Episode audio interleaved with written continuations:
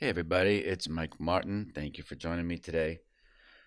So, I got a couple of emails yesterday about, you know, what indicators, and the question basically was, what's your favorite indicator or what do you find is most reliable? And, you know, each indicator can have its day in the sun.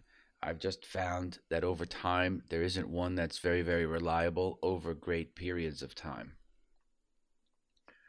And I've done that with a backtesting simulator, several of them. First, I did it by hand, then I did it by, you know, a certain simulator. Then there's a newer simulator, blah, blah, blah.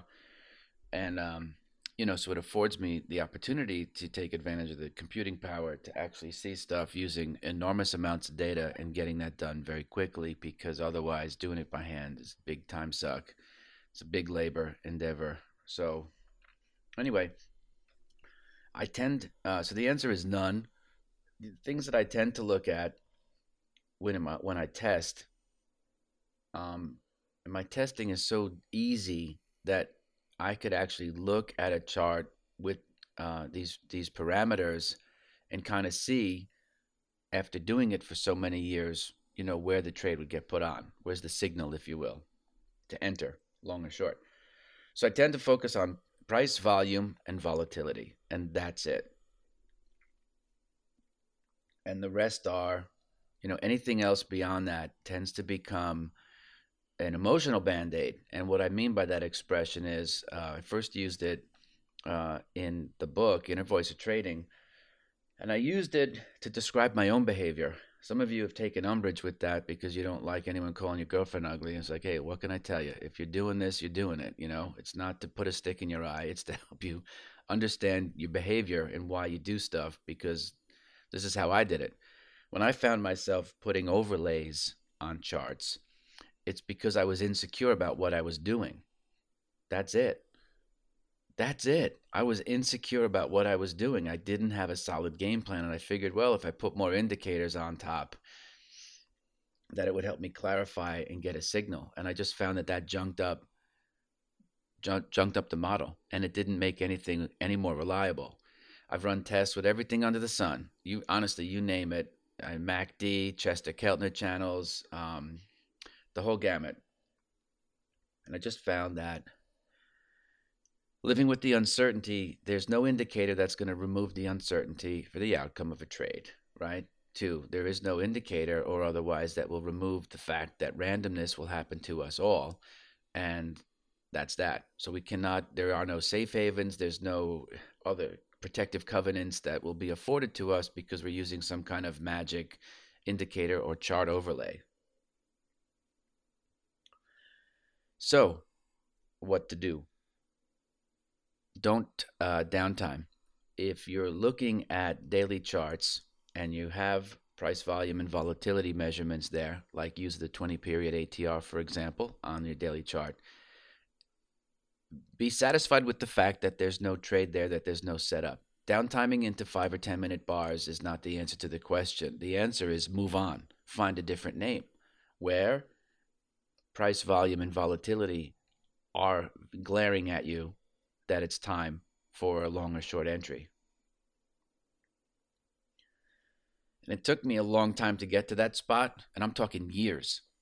So you can take all the umbrage that you want but try starting a podcast and talking about nothing but all of your failures as a trader so that you can help other people and then we can sit and have a conversation about it okay? I embrace that because it's part of evolution. It's part of the journey. It's part of helping you and me develop into traders because it thickens our skin for one and two it helps us develop our emotional models which basically run every aspect of our lives not just our trading and so I had to learn to live with the uncertainty of the outcomes of the decisions I was making with my money in terms of entering certain markets long or short. And that includes options, equities. ETNs weren't trading when I started, they didn't exist. They were closed ended 40 Act companies, but they weren't ETNs, ETFs, or any exchange traded product in that regard, the way you would see it today. And it's funny, by embracing that uncertainty and the feelings that go with those uncertainties, I became more powerful in my actions. I became more, I had more personal power. I had a lot more going for me. and I took confidence in the fact that I know that I didn't know. I knew what I did know, and I stuck with it. Now, typically with volume, price, you want to see new highs if you're looking to enter long. Um, I'm not so concerned about higher lows. I want to see higher highs. Volume, you can use a few different things. I would use a, a moving average on volume so that when the price moves through that inflection point of whatever end day high you're looking at, five day high, 10 day high, 55 day high, 20 day high, I don't care what it is, that you'd look for above average volume, right? Because institutions leave footprints and you want to see size, you want to be buying with other buyers. So you want to you don't want to see some little green bar there when it's making new highs because that's like an uh-oh kind of situation. So I tend to look for above average volume. Um, I'd start just to if you have if you're not already doing that, start with like a 10 day move simple moving average on volume.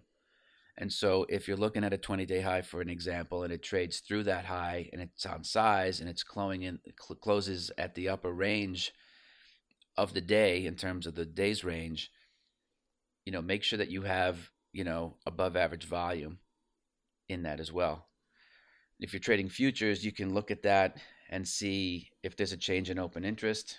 Open interest kind of tricky, but if you see open interest going up when the thing is making new highs and you see above average volume, you can guesstimate that new longs are actually entering the market at that point. And again, you want to be buying with other buyers. There's no real valor in trying to be the first guy in on a trade. In my humble opinion i've lost a lot of money trying to think like i'm smarter than everybody else. I'm going to get in first and everyone's going to have to pay me. When in reality what ended up happening was the reason other people weren't buying is because it was a suboptimal setup and they were smarter than me emotionally and uh, financially so for me, I like to try to keep it simple. And if it doesn't show up on the weeklies, it's probably not going to show up on the dailies. And by all means, if it doesn't show up in the dailies, move on. Don't start downtiming because then what happens is you're looking at five or 10 minute bars, 30 minute bars, doesn't matter to me. But now you're doing something that the, the back end means you have to sit on top of the screen again all day and look at stuff as it's evolving in five minute periods of time. And I don't think that's a good use of your time right? Because those levels don't mar- marry up with anything significant on the daily nor the weekly level. So, in a simple way, in the back of a napkin, it's noise, it's not signal. Okay? Thank you very much for being here, and I'll see you next episode.